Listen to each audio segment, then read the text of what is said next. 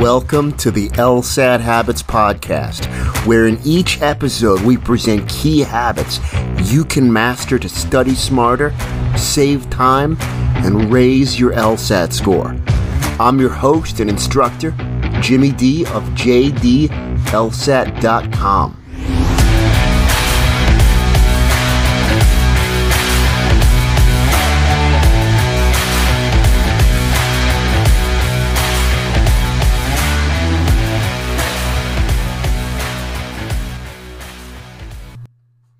So, today's episode is about using your time effectively. And there are plenty of uh, plenty of I guess podcast episodes we could do on managing your time, and I'll probably explore it more in the future, certainly. But um, just a broader idea of how to use your time, and I, I, yeah, I think one thing I really want to get across is being careful about trying to do too much. I think it is important to pace yourself. And I, the you know the, the guideline I usually recommend. You've probably heard me say this before. Less is better. Less is more. Um, so I'll give you an example, and I think a lot of people could deal with this. At the time, as, as, as I'm broadcasting this, uh, as I'm excuse me, as I'm recording this podcast episode, we're still in the middle of the pandemic and COVID 19. Things have gotten bigger, but there's still a good amount of working from home and studying from home. Um, and so, you know, in terms of studying, right, there are advantages and disadvantages to it. But overall, it's still like, hey, I, I want to use this time, use it well. Um, uh, students come to me that are either in the middle of school, or maybe they're on break, or maybe they've been out of school for a while, but they've got a full time job, or maybe they've been laid off and they have all this time, and until they get a new job, they want to make this their job, their job, if you will. So I want to just address the idea of how to use your time well. Uh, whether you've got little pockets of time, or frankly, if you're between jobs or about to start, you have some time before you're starting a job and you've got eight hours a day where you're not working and you can make this your quote unquote full time job, if you will. How do you use this time? And I think, um, as counterintuitive as it might seem, to a lot of students, you, you, might think, "Oh, well, great. If I if I'm not working, if I'm not in school, if I could essentially make this my full time job, then um, that's the ideal. That's a good thing." Not necessarily, uh, for reasons we're going to get into. Now, don't get me wrong. It's great to have extra time, but when you have that time, this is not something you could study for for eight hours a day. We're going to get into why in a moment. Um, but let me tell this with some perspective of my experience. Um, when I was studying for the exam, I, had been in different places. There were times when I was working full time. There was times I was, you know, I was studying. There was times I was working part time. And there was a period where I was laid off. And um, I remember getting laid off from my job and I had this sort of epiphany, and I thought, okay, well, it was frustrating, and I wanted to go back to work, but it wasn't happening as soon as I liked. And so I remember I had this epiphany where I thought, okay, until I find another job, you know, until I can get this other job, until I get hired, when I'm not looking for work, I'm going to be studying for the LSAT. And so I would essentially make this my my job. I remember telling my brother at the time, very supportive, and he's like, "Oh, this is great. You should do it for eight hours a week, eight hours a day. Excuse me, forty hours a week." And then I stopped and I thought about it for a second. I realized, wait a second, I got to be careful here because I knew enough then to realize that the, the kind of work we do in studying for the LSAT is very intense it's not like a typical job where you've got this mix of deep and shallow work where you're doing some intense thinking, but you're also checking email, you're responding to correspondence, stuff like that. You're on the phone, you're um, probably surfing the net, as some people do at times, a little too much. Um, right, like this is very intense thinking that's involved in studying for the LSAT. So I realized then if I treated it like something I was going to do for eight hours a day straight, it probably was not going to serve me well. I get a lot of students who come to me and um, are trying to do this for eight hours a day, study for the LSAT for eight hours a day, and they wonder why they're not being as effective. And it's not for lack of a work ethic. You know, usually, if a student comes to me, they've got a heck of a work ethic, and I really respect it. but it can be counterproductive to try to do this for eight hours a day. Um, the human brain can only focus uh, for so long. And again, it's not like any other job where you're doing a lot of shallow tasks or lower order thinking tasks. You're doing incredibly higher order thinking. So here are some takeaways from my experience and, and what I always tell my students. If you have the luxury of having all this extra time, don't treat it like a full time job, eight hours a day. Maybe a better way to think of it is to treat it like a part time job. Four hours. If you really want to push it six hours, even then I'm kind of wary about it. And when I say four hours, that four hours is max. That really pushing it six hours is max. Right? Because the thing is, once you get past four hours, your ability to focus really wanes. And uh, because again right we only have so much mental energy. You're not you're not checking email here. You're not corresponding to things. You're not you know doing you're really um, using your brain power with this stuff. It's very intense work.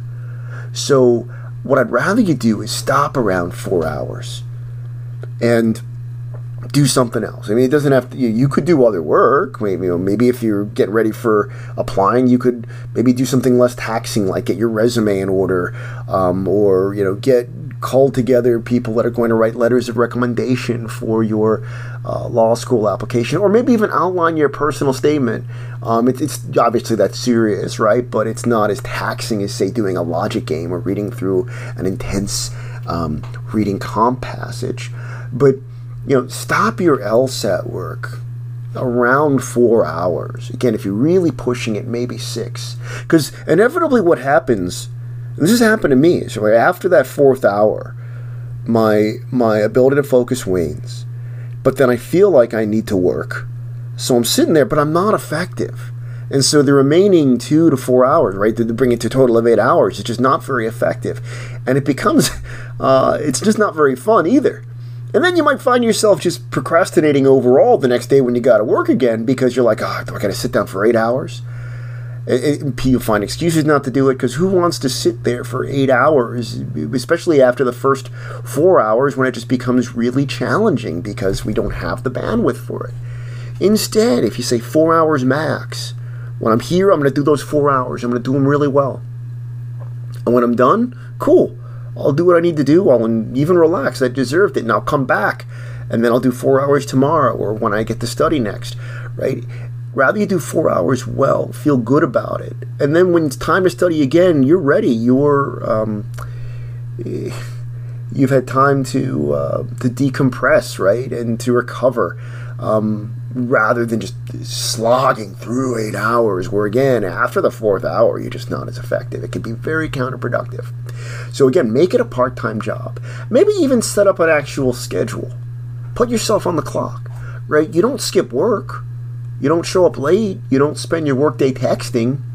So, treat this like a job. Now, a part time job, but treat it like a job you have a set time and you do your work. Now, life happens. What if something happens, you don't get to work late, you don't get to the LSAT study late? Fine, right? But even put it in your calendar. You know, hey, I'm going to be studying from this time to this time. Um, right? So have that same approach. Treat it like a part time job. Have that sit schedule. Another thing, sit at a proper desk. You know, like I see people sometimes they don't have a proper desk, and it's not good. It's not good for your back. It's not good for your ability to focus sit at a proper desk, even if it's just a basic desk you can get from IKEA. Um, you want to be able to sit at a proper desk where you're comfortable. At, at a job, you'd be sitting at a proper desk. Also, take reasonable breaks. Right, if you're at a job or you're studying for school or whatever, right, you take breaks for coffee. Now, you don't want those coffee breaks to turn into uh, way more than they should. I know it's very tempting, but again, manage yourself. You know when you're doing the right thing, and you know when you're not. Um, and, and when I say the right thing, I mean the right thing by yourself, right? By serving yourself properly. Um, and then, right, another thing to keep in mind, I kind of alluded to this before, but once you've put in those hours, the rest of that day is yours to do as you please. Just like a part time job, you put in your hours, you can go relax. You should. That way you'll be refreshed and you'll have gotten like that leisure out of your system the next time you want to go and study. Um, so limit those part time hours Uh, it's super important. Um, and then I guess just a, a couple of other key points. Um, be careful about what you're doing this, right? Like where you're doing this. Again, like I said, have a proper uh, have a proper workspace, have a proper desk. You don't want to do this at Starbucks, particularly if you're studying for the LSAT. I made the mistake of trying to study at Starbucks or in coffee shops. Sounds like a good idea, but it's not. Um, you can have coffee on you, right? But you you want to be able to focus. You want to be in a quiet environment. I don't recommend. You know, obviously, if you're taking a practice test, right? Do that in silence. Don't do that with music. But if you want to study the music, I don't recommend it normally because you do want to focus.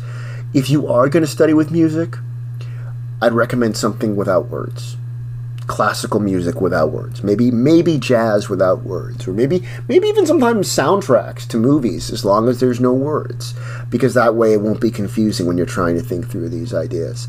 Um, but again, right, a quiet environment. Um, also, you know, I mean, coffee's great, but be careful. There's always too much of a good thing. You don't want to overdo it. Um, as in anything, experiment, self correct Find what works best for you. If there's a certain part of the day when you function better, maybe that's when you want to study. Um, it's funny. I used to think I was better at night, and there's some benefits to that. But I think a lot of, to my surprise, um, I'm better after a good night's sleep earlier in the day. So, but everyone's different. Experiment. See what works for you. If you're taking a practice test, right? Take that practice test at the same consistent time. One of the benefits of uh, taking um, you know, taking the flex, the, the way it's set up with the modern LSAT is, for the most part, if you're in North America, you will get the time when you want. Now, I have some, some students who are um, outside of, uh, of North America, and it's they don't it's not as easy for them to get the time that they want. But if you're in North America, you probably will get the time that you request if you request it in a reasonable amount of time within an hour or so. So try to find the time that works for you when you're taking practice tests and consistently take those exams at the same time or use that time to experiment. Now, one other thing about these practice tests if you take a practice test, that should count towards your studying that day. I mean, obviously, you've probably heard me talk in, in other podcasts about doing a warm up or some review. Cool, right? But I'm not going to take a practice test. You know, there's four to three, you know, three to four sections, ideally four sections if you're doing the experimental, right? Doing that kind of intense uh, work that's involved in taking a practice test, and then go study some more intensely for four hours. No, like I'll count that that practice test as part of my study. Be realistic. I'd rather you do less, use your mental energy well, and get the most out of it than try to do too many things and exhaust yourself. Because if you don't pace yourself, it won't be as sustainable, and you'll find your body kind of quitting on you, or you'll find yourself making excuses not to study. You don't want to do that. Pace yourself. So, again, some key takeaways make it a part time job. Four hours if you want to push it six hours max. Put yourself on a, on a schedule, right? But again, treat it like a part time job. Thank you for listening. Again, I'm your host, Jimmy D of JDLSAT.com. Please do subscribe to the LSAT Habits podcast and share these episodes with friends. If you're interested in working with me one on one, feel free to reach out to me and check out my website. Again, it's jdlsat.com. That's jdlsat.com.